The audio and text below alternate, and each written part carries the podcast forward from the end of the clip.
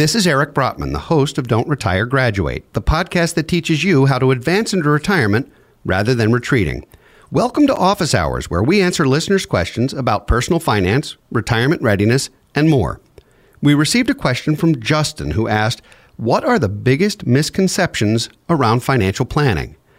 And Justin, we could do a full hour long show on that, but I'm going to give you some highlights because there are a lot of misconceptions, a lot of things people either don't necessarily understand about what financial planning is supposed to be, or something that people have had experiences with that really aren't financial planning that they thought would be. So let's start with the fact that financial planning is not only for the ultra wealthy. The misconception is that you must have lots of money for financial planning to be somehow worth it. Um, and while certain aspects of financial planning certainly appeal to a wealthier crowd, the reality is that people need financial planning at every stage of their lives, particularly as young adults who are trying to avoid some debt or pay off student loans, or who are trying to figure out what it's going to cost to buy a first home or to start a family or to pay for education for their kids, or how they're going to reach financial independence one day themselves.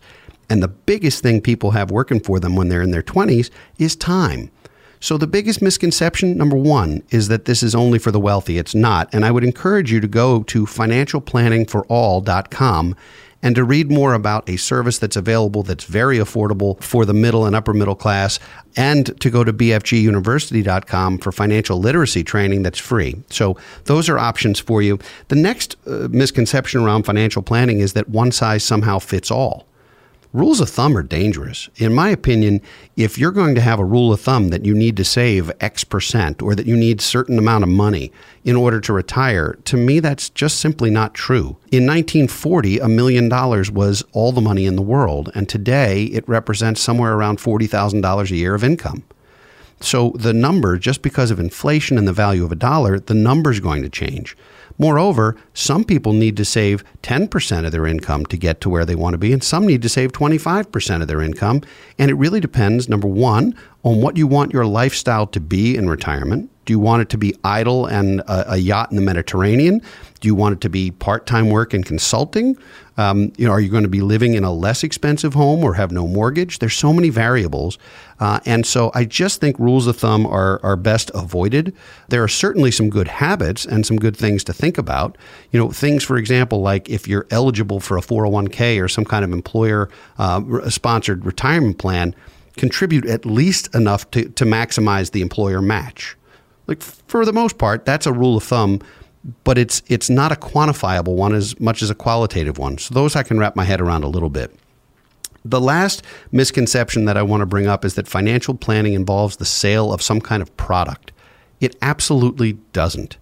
And so, what planning is and what advice are, these are different than salespeople who are saying you need you need this square peg for that round hole.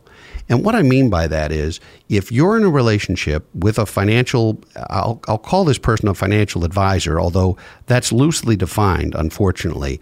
If you're in a situation where they've charged you nothing to do the planning, but they're offering product suggestions or solutions, chances are it's a commissionable relationship. Now, while commission is not a dirty word, it does have to be disclosed. You have to understand is the product that's being suggested the right one for you, or is it the one on his or her shelf? And unfortunately, the conflicts of interest are extremely significant. So I would say there's a misconception that the financial planning process has to revolve around buying anything. It doesn't. It's advice. It's advice that should arguably be done on a flat fee basis or an hourly basis or a project basis. It should be transparent. Now, if you have asset management, asset management can be done in lots of different ways, one of which is commissionable or transactionable, and one of which can be fee based and therefore transparent. And which one is right for you depends on your situation. Generally, I prefer something that's not transactional and that's not commissionable.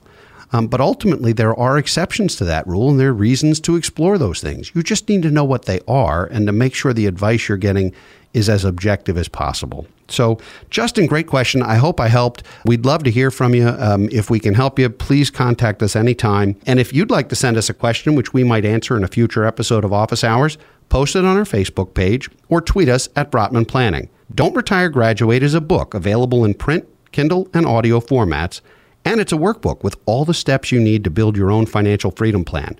For more information, go to brotmanmedia.com or buy your copy and leave us a review on Amazon. You can also check out our financial education courses at bfguniversity.com. Thanks for coming to Office Hours. Be sure to tune in for new content every Thursday. For now, this is your host, Eric Brotman, reminding you don't retire, graduate.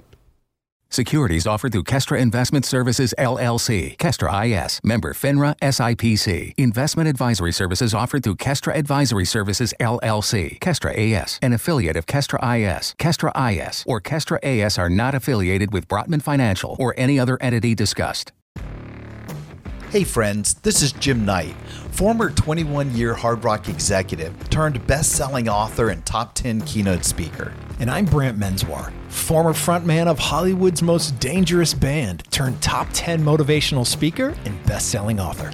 We host the how to podcast Thoughts That Rock, where we talk to rock stars, athletes, CEOs, astronauts, and even next door neighbors who share their expertise and opinions. Together, we tackle the most interesting and challenging topics of today. Whether you want to learn how to become more confident, how to deal with anxiety at work, or how to write a hit song, or use Brazilian Jiu Jitsu in life, we've got hundreds of episodes to help amp up your life and move you forward. Subscribe to Thoughts That Rock wherever you listen to podcasts and check out evergreenpodcast.com for more information.